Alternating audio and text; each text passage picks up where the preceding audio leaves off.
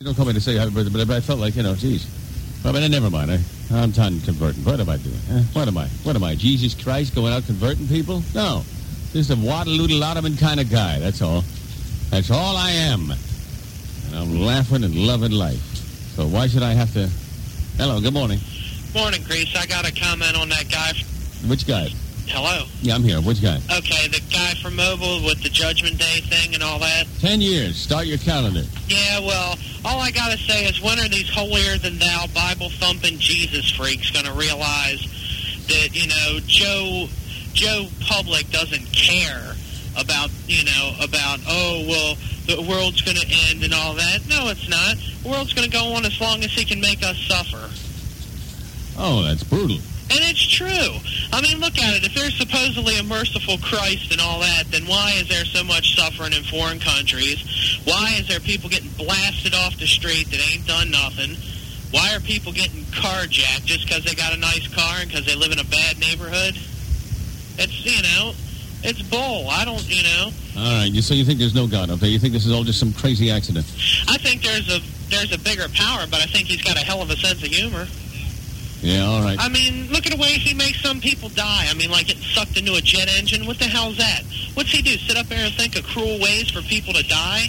Maybe you're right. And, and what was he thinking when he came up with this? Now let's you just drop them pants. Now, that can't be a merciful guy that would allow a thing like that to happen, right? You ask Ned Beatty if he thinks there's a God. there. If he thinks there's a merciful alternative, you ask Ned Beatty, uh, if he thinks that, uh, hey, Ned, uh, uh, make a joyful noise unto the Lord. Network. Huh? No, uh, so, I don't know. All right, Grease. I Good just luck. figured I'd give you the Amico version of that instead All of the mobile. Thank you, sir. Talk to you later. Bye-bye. I, I just, uh, uh, uh, uh, like like Reverend uh, Pastor Webbins used to say to me when I'd ask him questions like that, after I picked myself off the floor and put a gauze pad on my split lip, he would say, uh, the Lord works in ways we can't always understand.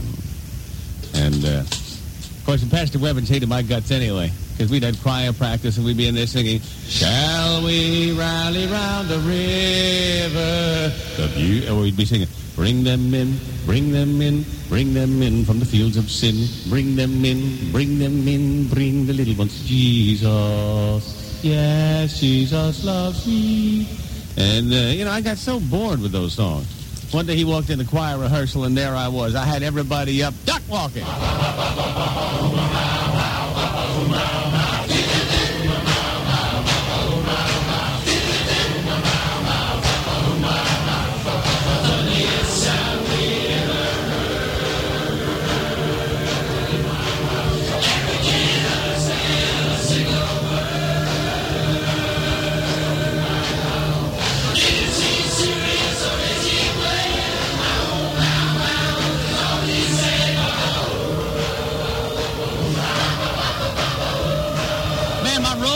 Flapping.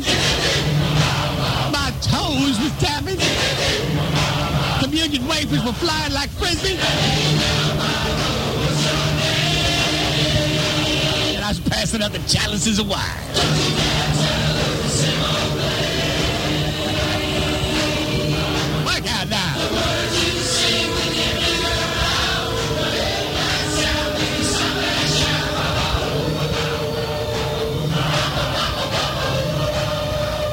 As a penalty, I was forced to uh, pass out the communion wafers for six Sundays in a row, and I hated it because we had all these old people at the church, and I'd give them to the old ladies, and they'd always gum my fingers. And it was nasty. They would. I'd stick out just a little bit my finger. They'd lean forward more than they had to and just take my whole finger in their mouth. It's the only thrill they got once a week.